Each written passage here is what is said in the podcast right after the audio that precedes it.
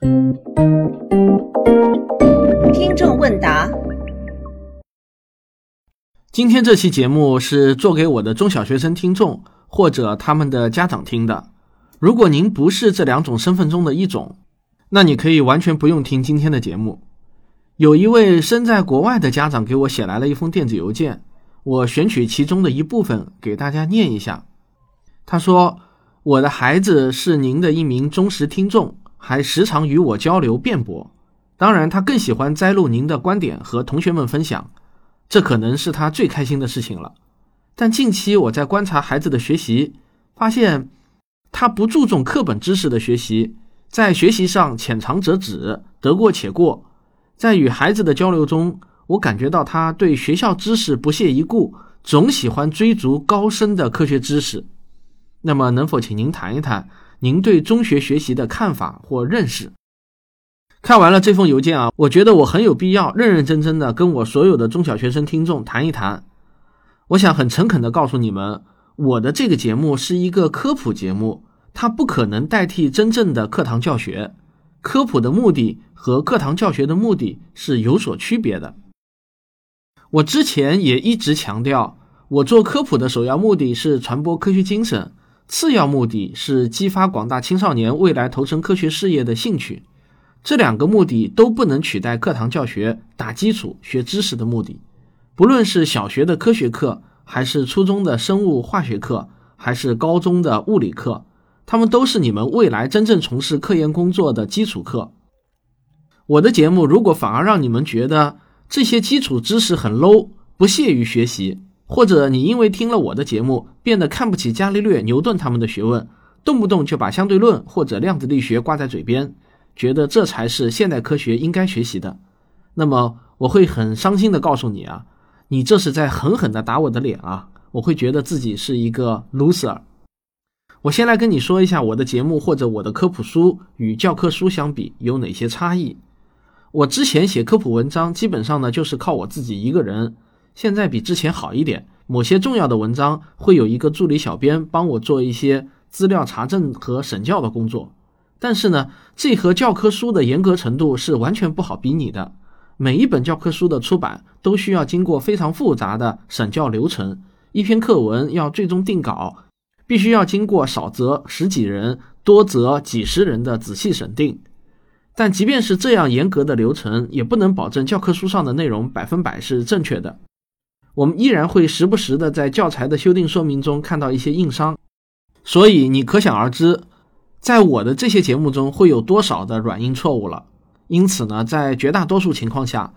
如果我说的和教科书上写的有矛盾的地方，那么多半呢还是我错了，不是教科书错了。所以你绝对不能看不起你们的课本，那可是很多人共同的心血结晶，里面的每句话和每个字都是经过了仔细的推敲才敢印上去的。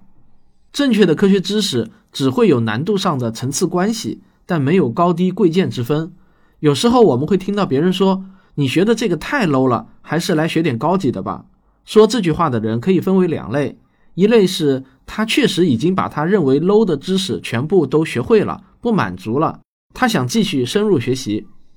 另一类则是像某些民间科学家那样，不理解基础知识和所谓高深知识之间的递进关系，以为不懂牛顿力学就可以直接开始学习相对论和量子力学，甚至是批判相对论和量子力学。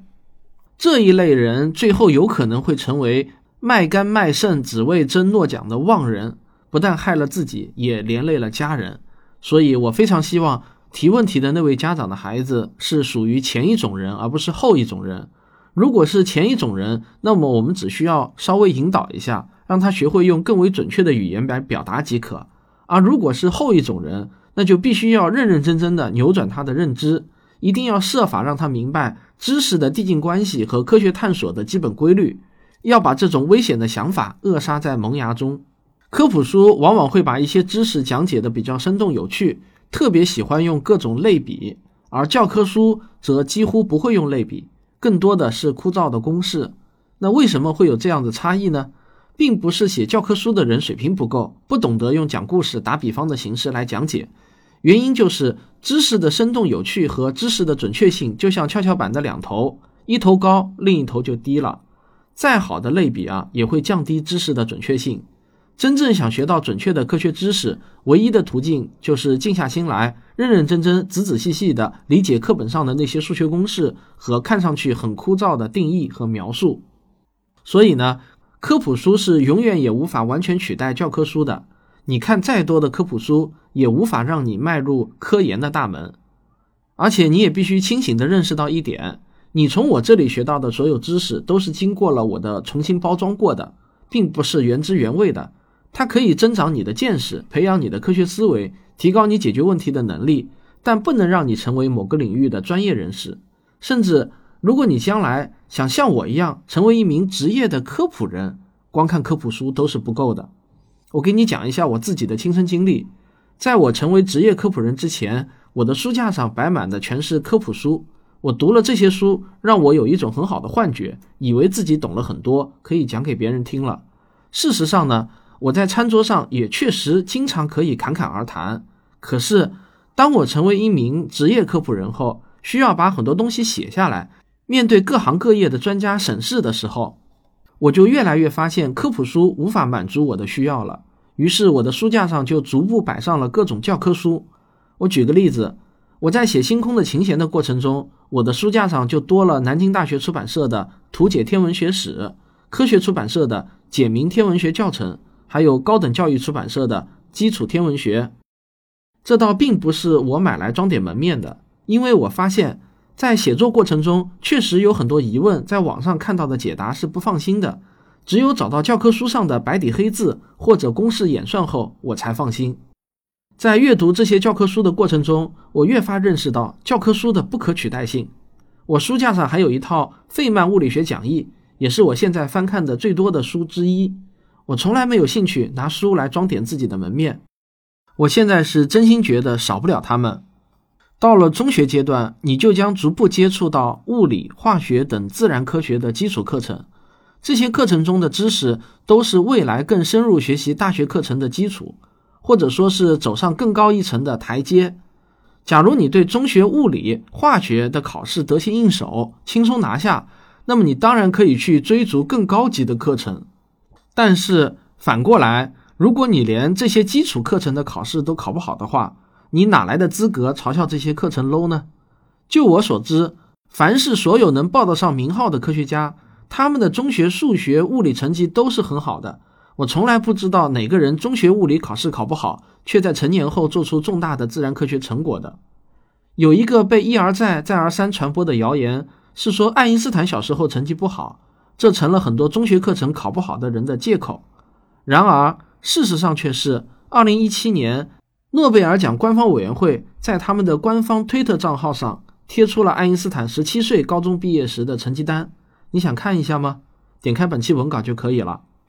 他的所有理科成绩都是最高分六分，甚至连历史都是六分，只有一门法语的成绩是三分。所以呢，我的一个基本观点是啊。如果一个人不擅长对付中学理科课程的考试，并不能说明他将来一定不会取得人生的辉煌。但是，如果他未来想在科研上有所成就的话，那可能就难了。如果你未来想成为科学家，那么证明自己可以成为科学家的最好方法，并不是把科学有故事的内容反反复复的听到，可以向同学们复述，而是可以轻松应付中学的考试，那才是你的真本事。我给你讲的这些知识，一旦当你进入大学，进入到相关专业开始学习后，你就可以全部忘掉，再学一次了。我讲的知识和教科书上真正准确的知识是有差异的。我真心不希望听多了我的节目，让你产生一种似乎可以藐视老师的幻觉。你一定要知道，我无法取代你的科学课老师所掌握的那些专业知识，我只是对他们所讲内容的一种补充，开拓你的眼界。我希望每一个喜欢听我节目的小听众，你们都是小学霸型的，那样才会让我获得最大的欣慰，而不是拿着不及格的考试卷，却又对书本知识不屑一顾的小明科。好，以上这些就是我对中学学习的看法，感谢大家的收听，我们下期再见。